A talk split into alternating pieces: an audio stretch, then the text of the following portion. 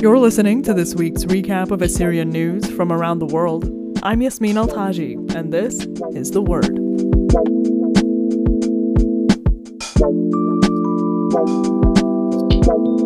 A new wave of Turkish airstrikes targeted Kurdistan Workers' Party positions in Iraq and Syria this week. In an operation dubbed Winter Eagle, Turkish forces targeted positions of the Kurdistan Workers' Party, also known as the PKK, in the Sinjar and Makhmour regions of northern Iraq. Turkey's foreign minister said in a statement that the attacks targeted the PKK as well as groups it views as its affiliates, including the People's Protection Units, also known as the YPG, and other, quote, outlawed groups in Syria and Iraq. Iraq's security media cell condemned the strikes on Twitter, calling them a quote violation of Iraqi airspace in northern Iraq. It also called upon Turkey to quote adhere to neighborly relations in accordance with international agreements. Turkey's ongoing conflict with the PKK has impacted livelihoods of civilians caught in the middle, and an ISIS leader was reportedly killed in Syria this week. U.S. officials said ISIS leader Abu Brahim al-Qurashi set off an explosion killing himself and his family during a U.S. raid targeting his hideout. U.S. President Joe Biden said on Thursday that Qurashi's death, quote, removed a major terrorist threat to the world. But experts have said that while his death is a blow to the group,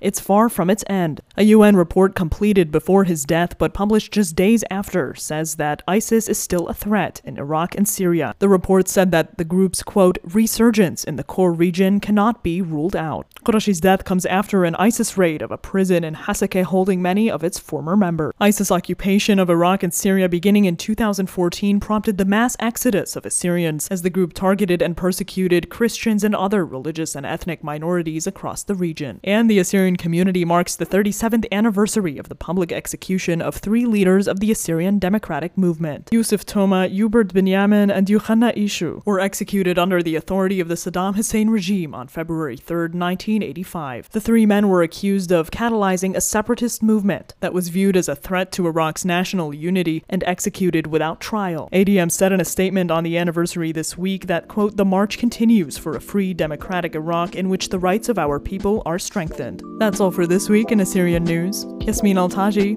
The Word.